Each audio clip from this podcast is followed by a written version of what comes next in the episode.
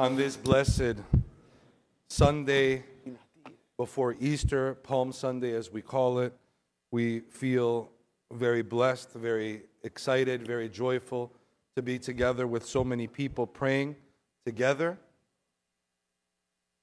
I had those of you that come often know that I never read my sermon.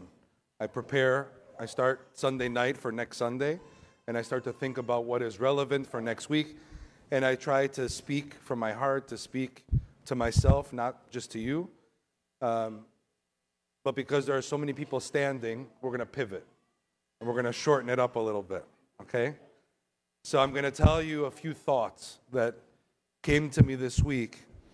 If we understand what today is, and I'm going to admit, as excited as I am that you're all here, I never quite understood what the religious draw was for Palm Sunday.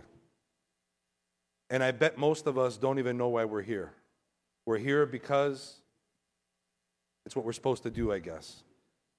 But today on Palm Sunday, the significance was that Christ was, he just raised Lazarus, which we celebrated yesterday. There was a lot, a lot of commotion amongst the Jews who were celebrating, getting ready to celebrate Passover. So Jerusalem went from a city of a couple hundred thousand to a couple million during the Feast of Passover because Jews would come from all over the world, but not just the Jews. Greeks came for business purposes, they came to experience the city of Jerusalem during Passover, and the city would be busting at the seams. Does it remind you of anything? It's like today. So I thought this is, it's like we're reliving what happened in those days. The Jews came to see Jesus on Palm Sunday because they heard he resurrected a man from the dead who had been dead for four days. Yesterday, somebody sent me a message and asked, Can you remind me why it's four days? And they're here, and I didn't respond. So I'm going to answer the question for all of us. Four was significant. The Jews believed that for three days the soul stayed near the body. And maybe the soul would go back in, and maybe three days is explainable. Four days was not. There was also a practical reason that this was amazing. Around the third day, second to third day, the body began to decay. Mary, when Jesus said, Take away the stone from the tomb, you remember what she said? There will be a stench by now.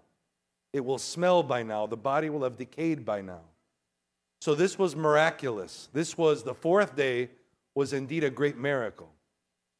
And they wanted to see him. They came out of the woodworks. And they expected probably to see a great king, someone who would come in on a white stallion with heralds and bands and soldiers. But that's not what they got, is it? They got a man on a donkey.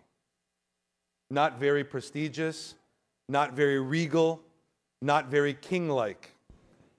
A man on a donkey. As I've said many times, our Lord teaches us to be humble.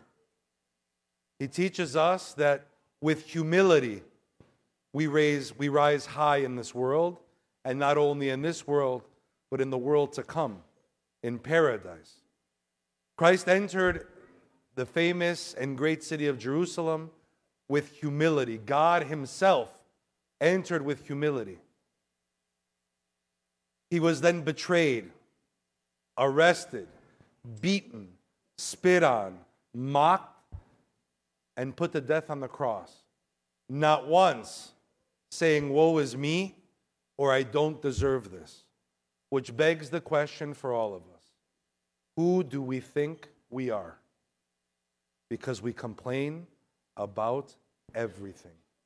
God Himself accepted it, knew that He was doing something for the entire world, to save the world. And indeed, He suffered, and it was difficult and it was hard.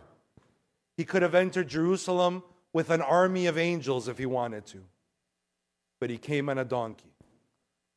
So I want to ask myself, and I hope that you ask yourselves with me who do we think we are? To expect that we have the easiest life and great success and assume that everything will be perfect. God Himself came on a donkey and He suffered for you and for me. So I hope that this Holy Week, as we fill the churches, we enter on a donkey with humility, not on a stallion, not in a king's car, but on a donkey like God Himself did.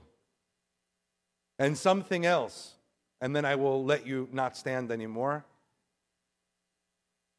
The Jews that watched this week progress, so we want to go back to the same time in Jerusalem. Jesus enters, and the same Jews today that were saying Hosanna in the highest and were praising Christ, in a few days, you know what they'll be saying? Crucify him, crucify him. So, then there's hope again. Because most of those Jews that witnessed the empty tomb, they became Christians. The resurrection changed them. The resurrection gave them hope and courage and love and peace and filled their heart with a love that they've never seen before, and they became Christians. And the first Christians endured sufferings that were unimaginable for us. So as we follow Christ this week, and I hope that we do our best to be in church at any church, not just here, but anywhere that's convenient, experience the week. And I hope that at the end there is a change, as there was in those that saw the resurrection and experienced it. In other words, we cannot be the same after this week as we were last week. We are intended to be changed, and I hope that that change happens.